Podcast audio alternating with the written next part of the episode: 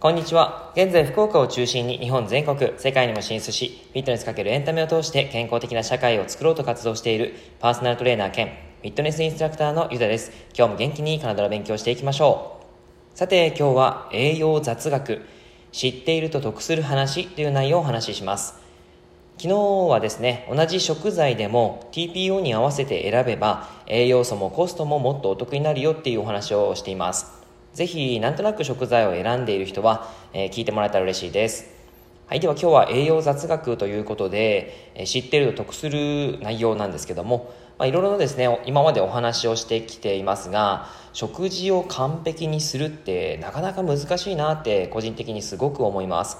調理の仕方とか食べ方保存方法とかでも営業化が全く変わってくるんで一つ一つの食事を管理しすぎるとなんとなくこう食を楽しむことができなくなりそうで、あのー、大変だなと思いますね、えー、僕はエネルギーや栄養を補給するものとして、えー、強く捉えているんですけど最も大切なことはやっぱり食事を楽しむことかなっていうふうに感じています。まあ、これまでですねお話ししてきた内容で、えー、まあ、情報がいろいろとあったんですけども何か一つでも日常生活につなげつながればいいなというふうに思ってますんで、えー、ぜひそんな形で聞いてもらえたら嬉しい嬉しいなと思います。はい。じゃあですね、えーと、今日のお得のお話なんですけども、えー、まずですね1つ目海苔を消化できるのは日本人だけだったというわけで栄養雑学でですねあのすごくこれは僕はびっくりした話だったんですけども、えー、実はですね海苔生の海苔を消化できるのは日本人だけなんですね。という研究結果が発表最近、まあ、最近って結構前かもしれないですけど、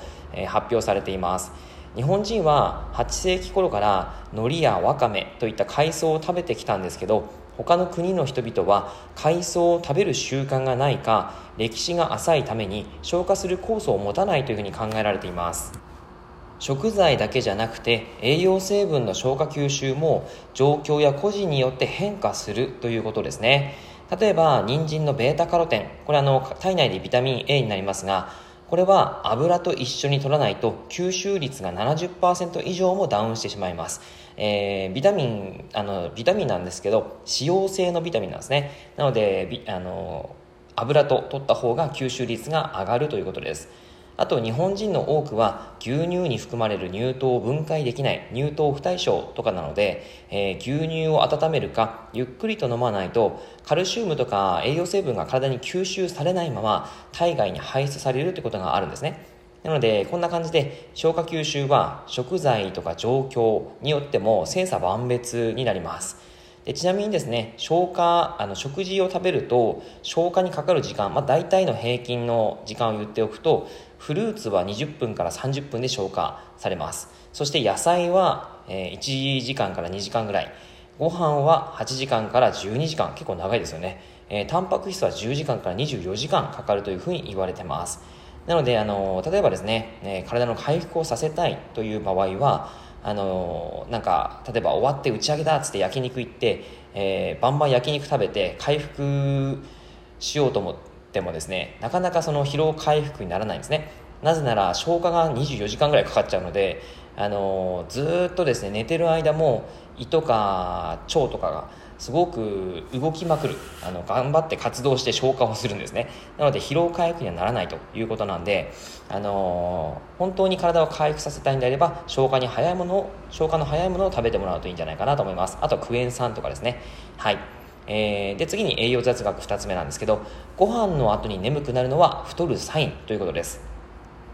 食べた後は眠くて何も手につかないということがありますよね。当たり前なんですけども実はちょっとこれ要注意なんです、えー、食後に眠たくなる原因は2つです。まず1つ目は胃の消化能力を超えた量を食べていると胃に負担がかかっているっていうふうに判断されます。通常の消化ペースでは間に合わないので消化器官に血液が集中して眠くなるということなんです。はい、で次に2つ目。血糖値の急激な上昇によるもの、えー、空腹時に大量の食事をして糖分を取りすぎると血糖値が爆上がりするんですね。で短時間で急激な血糖値の乱高下を繰り返すと太りやすくなるだけじゃなくて膵臓が疲弊して糖尿病を招くことにもなりかねません。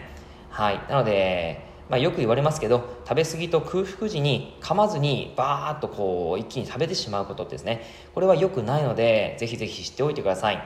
はい。では栄養雑学3つ目。和菓子がローカロリーでヘルシーは間違い。ということで太るから我慢している甘いお菓子っていうのがありますよね。どうせ食べるんだったらカロリーの低い和菓子の方がいいと思いがちなんですが実はそれ間違いだったりします。えー、確かにケーキとか洋菓子に比べればカロリー自体は低いんですけど米とか小麦とで、えー、などで作られている和菓子はほとんどが炭水化物なんですね。なので栄養が偏るだけじゃなくて食後血糖の上昇効果も急激で太りやすくなります。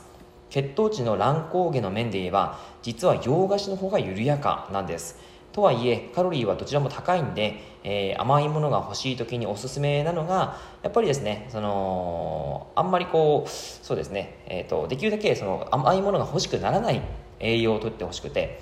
でそれをするためにはポリフェノールビタミン E ナイアシンとかのビタミン類ですね。あとはカルシウムとかマグネシウムの、えー、ミネラルです、えー、ミネラルを含むあのものを食べてもらうといいかなと思います。えー、もしどうしても食べたいっていうことであればあの高カカオのチョコレート72%以上とか、えー、まあ、できれば80%ぐらいの高カカオチョコレートを食べてもらうといいんじゃないかなと思いますちょっと苦いんですけどねはいあとはナッツ入りならランチエイジング効果も加わるのでさらにお得ですはい。というわけで、いかがでしたでしょうか？まあ、あの、ちょっとした栄養雑学だったんですけども、なんか日常せ、え、食生活に活かしてもらえたらなと思います。以上になります。内容がいいなって思えたら周りの方にシェアしていただくと嬉しいです。また、いいねマークやフォローをしていただくと励みになります。今日もラジオを聴いてくださってありがとうございました。では、良い一日を。